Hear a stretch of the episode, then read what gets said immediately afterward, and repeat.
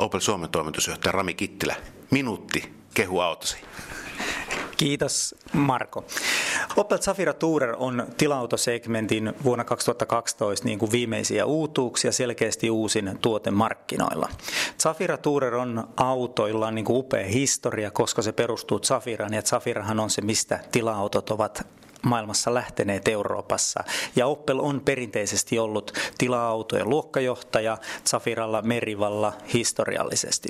Nyt niin vuonna 2012 ollaan taas isketty Suomen työsuhdeauton luokkaan ja perheautoilijoihin ja tuotu erittäin hyvin ajettava, tilava, seitsemänpaikkainen Zafira Tourer saatavana pienillä vääntävillä bensamoottoreilla, on turboa, on alhaista kulutusta, on hyvää käyntiääntä ja on, on hiljaisuutta ja toisaalta myös työsuhdeautoilijoille sitä, mitä arvostaa dieseliä, dieselautomaattina ja kaikki nämä, niin ihan oikeasti niin hyvään hinta koko luokkaan, eli niin kuin Opella sanotaan, Virleben autos.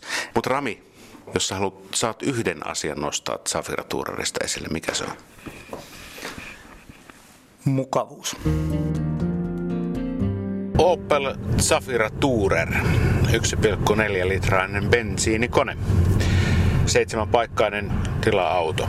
Ajoasento autossa löytyy suhteellisen vaivattomasti. Meikäläisen mittasuhteella lyhyillä koivilla ratti tulee harmittavan lähelle tai ikään kuin, ikään kuin syli. Mielenkiintoinen sisustusväri. Ruskeaa, tummanruskeaa ja tuollaista vaaleanruskea mokkaa itse asiassa. Tämä tämä ruskea väritys tuo tähän sellaista pientä luksusleimaa mieleen Bentleyt ja, ja muut tällaiset arvoautot, joissa käytetään ruskeaa nahkaa ja muuta. Ja minun silmäni tämä miellyttää. Ei ehkä lapsiperheille välttämättä kaikista paras mahdollinen materiaali värin puolesta, mutta isi tykkää aikaisempien kokemusten perusteella, mitä minulla on Opel Zafira Tourerista, niin täytyy sanoa, että se vanha 90-lukuinen käsitys Opeleista ja, ja, ja mikä jotenkin on niin en tiedä minkä takia minulla ja monella monella muullakin niin romuttui täysin, koska auto on mukava auto ajaa. Tämä on hyvä auto. Tämä on kokoisekseen, kuten Rami Kittilä sanoi, niin edullinen ja ottaa huomioon minkälaisia varusteita. Mä oikeastaan odotan sitä ensimmäistä pakkasaamua, kun auton saa käynnistää ja laittaa ohjauspyörän lämmityksen päälle. Yle puhe. Mietikin, että mikä tässä autossa joskus aikoinaan oli semmoinen asia, joka niin sanotusti kiinnitti huomioon ehkä negatiivisella tavalla. Auto on muuten hiljainen, mutta soratiellä tällä hetkellä hiekotettu, hiekotetulla soratiellä. Tuo hiekan rapina, se kuuluu sisälokasuoista ja lokasuoista todella äänekkään. Jopa, jopa häiritsevän, kuunnelkaa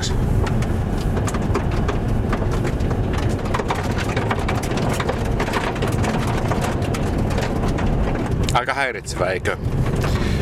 Varustelutaso on hyvä ottaa huomioon, että tämä on hinnaltaan malliston alapäässä 33 000 euroa. Onhan se 33 000 euroakin paljon, mutta kun otetaan huomioon auton koko, paikat, varustelutaso, mukavuus, ajettavuus, on loppujen lopuksi aika edullinen hinta. Tässä on semmonen varuste, mitä mä en ole vielä koskaan päässyt testaamaan, nimittäin automaattinen kaukovalojen säätö. Tarkoittaa sitä, että kun on tarpeeksi pimeää, auto kytkee itse kaukovalot päälle. Ja kun ajoneuvo on tietyn matkan päässä edessä tai tulee sitten vastaan, auto kytkee kaukovalot pois päältä. Nyt kun hiekat on karisseet pyöristä renkaista pois ja ajetaan kestopäällystä tietä kitkarenkailla, niin ajometeli 90 kilometrin tuntanopeudessa on siedettävä hyvä.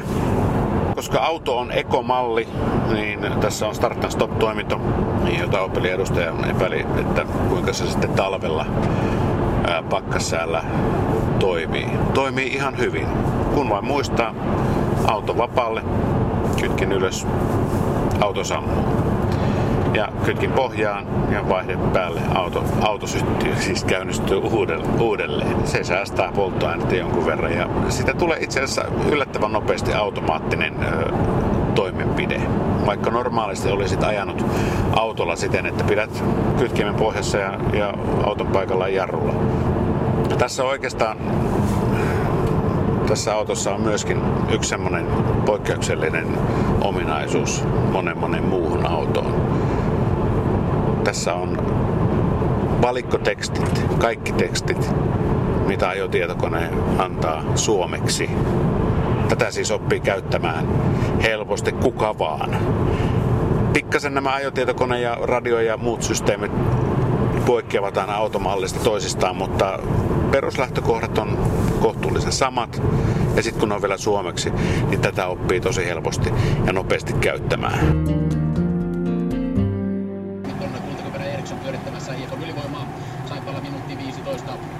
Takana yksi kolmasosa tankillinen Opel Zafira Tourer.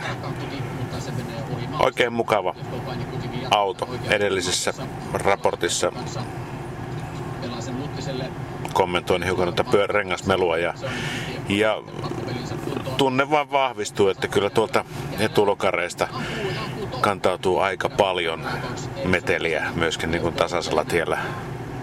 Muutkin ovat osanneet sen tehdä, niin kyllä Opillekin varmaan osattaisiin vaimentaa. Penkki tuntuu edelleen mukavalta, ehkä hiukan ristisellän tuen korkeussäätöä toivoisi tähän jotenkin ihan alimmassa alimmissa selkänikamissa niin tuntuu sellaista hiukan, hiukan kovaristiselän tuki, hiukan liian alhaalla. No, tämä on taas fysiologinen seikka, jollekin toiselle saattaa olla äärimmäisen hyvä. Meikäläiselle se ei nyt tällä hetkellä ole. Ö, peruutustutka toimii oikein hyvin parkkiavustin tai mitä tämä tietokone suomeksi opastaakaan, mutta Tutkan keilasijoituspaikka on hiukan huono. Se on nimittäin keskellä mittaristoa. Ja kun perutetaan, niin silloin katsotaan peiliin ja silloin pyöritellään rattia. Ja kun rattia on pyöräytetty yksi neljäsosa kierros, se on juurikin tuon näytön edessä.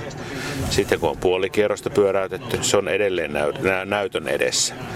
Kolme neljäsosakierrosta, se on näytön edessä. Ja niin poispäin, niin poispäin. Että sen sijoituspaikkaa voisi hiukan miettiä. Yle Puhe. Safirassa on hyvinkin hauska tuo takapenkkijärjestelmä. Tämä on seitsemänpaikkainen tila-auto, jossa penkit menevät 2 plus 3 plus 2. Takimaiset istuimet on tarkoitettu kyllä ihan vaan ainoastaan lapsille ei sillä aikuinen oikein istumaan mahdu, ellei sitten tykkää istua polvet suussa. Toki tietysti toisen penkkirivin istuimia saa hyvinkin säädettyä. Ja tässä on semmoinen mielenkiintoinen järjestelmä tässä kyseisessä mallissa, että tästä saa siirrettyä reunimaisia penkkejä keskirivissä hiukan sivulle päin ja keskimmäisestä penkistä saa, sen saa laitettua alaspäin ja siitä saa myöskin käsinojat. Siis tästä tulee oikeastaan 2 plus 2 plus 2. Ja tämä on oikeasti hyvinkin käytännöllinen, varsinkin kuten aikaisemminkin olen kertonut, kolme poikaa. Ne eivät pääse lyömään toisiaan. Yksi takana, kaksi keskelle ja sitten aikuiset, aikuiset edessä. Ajokokemukset tällä hetkellä ovat oikeastaan vain pelkästään positiivisia. Tässä on muutama semmoinen äärimmäisen hauska yksityiskohta. Yksi on lämmitettävä ohjauspyörä. Ja voi että se tällaisena pakkaspäivänä tuntuu niin kivalta. Lämmitettävä ohjauspyörä. Ja sitten semmoinen pieni huomio myös penkin lämmittimestä. Lämpeää ihan suhteellisen mukavalla tahdilla, mutta se, että penkin lämmitin tuntuu ihan tuolla penkin etureunassa asti lämpimältä. Että vastukset on, on viety sinne asti, niin missään muussa autossa mä en ole tämmöistä kokenut.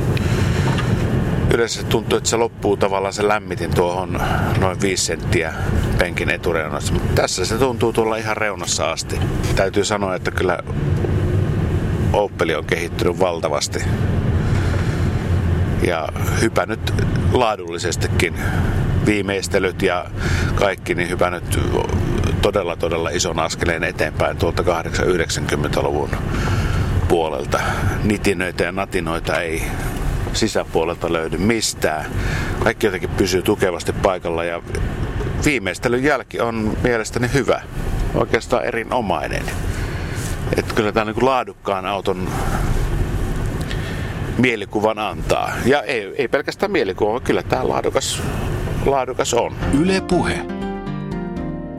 Tämä on oikeastaan ensimmäinen näistä, no tämä on vasta kolmas koeajoauto, joka tuntuu nyt mm, muutamien päivien jälkeen sellaiselta, että tämä ei enää tunnu koeajoautolla. Tästä ei tule etsittyä mitään semmoista mitään erityistä.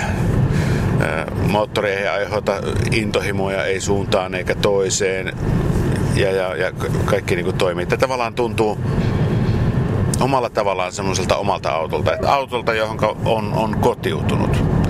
Mä en tiedä, onko se hyvä vai onko se huono. Okei, okay, mulla on ihan mukava olla tässä ratin takana ja, ja, ja tota...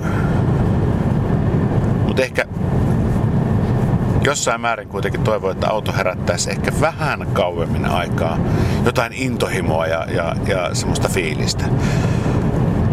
Tässä on myös automaattisesti säätyvät kaukovalot. Niiden ensimmäistä käyttöä minä odotin ja ensimmäistä reagointia odotin kieli pitkällä. Yhtäkkiä ne vaan syttyi ja sitten sammuivat. Mutta se, mihinkä itse on tottunut omassa mielessään, että milloin käyttää kaukovaloja ja milloin, milloin ne ottaa pois missä vaiheessa, niin tämä ei toimi minun logiikan mukaisesti. Mutta ehkä tämäkin on opittavissa. Tämä toimii vain yli 50 kilometrin tuntinopeudessa ja, ja itse kun asun sellaisen tien varrella, jossa hyvin harvoin ainakaan talvikeleillä yli 50 ajellaan, niin, niin, niin tulee sitten käytettyä niin sanottua manuaalisäätöä. Yle puhe. Muutamia huomioita ennen palautusta. Opel Zafira Tourer. Koeajon reittiin kuuluu yksi tie, jossa on 50 kilometrin nopeusrajoitus hiekkatien kohdalla.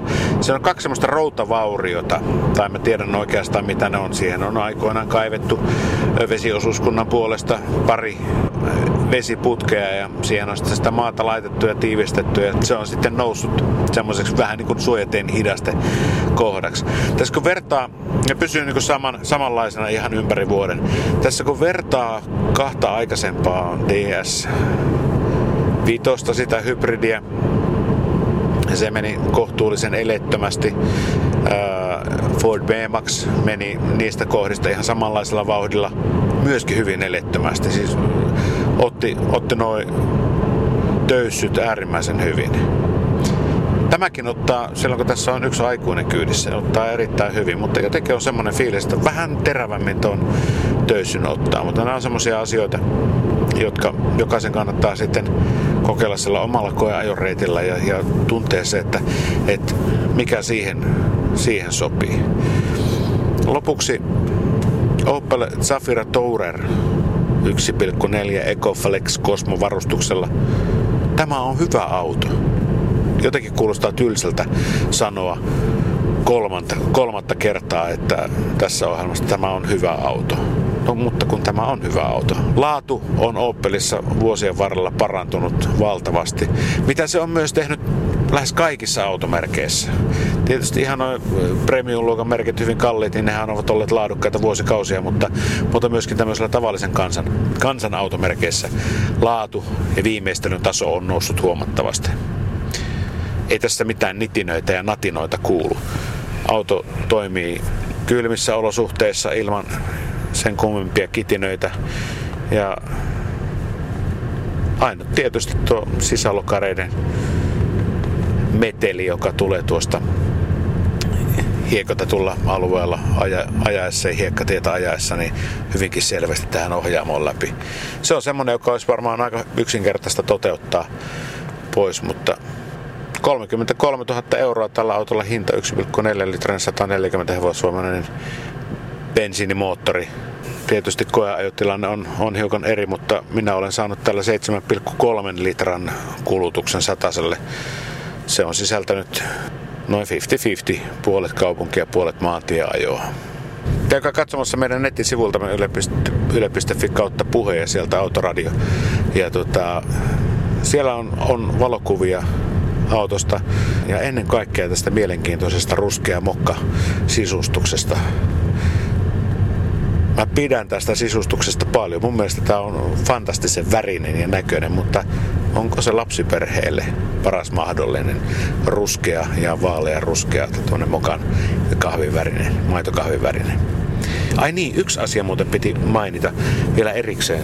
Amatööri ei voi tänä päivänä oikeastaan näitä autoasioita perustella muuta kuin pikkuasioilla ja tunnesyillä.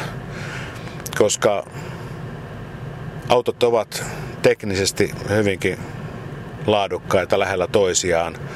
Yhden lisävarusteen tähän haluaisin sisältä avattavat lapsilukot. Kun lapsi laittaa oven kiinni ja se laittaa sen hiukan huonosti ja sitten lähdetään liikenteeseen, niin siinä on sitten noustava jommankumman etupenkkimatkalaisen ylös ja laitettava sitten se takaovi kiinni. Tämäkin on näitä pieniä asioita. Pienistä asioista, ne asiat kun on kunnossa, niin sitten se valinnan tekeminen auton ostotilanteessa on huomattavasti helpompaa. Ainakin meikäläisen fiilisten mukaan. Yle Puhe.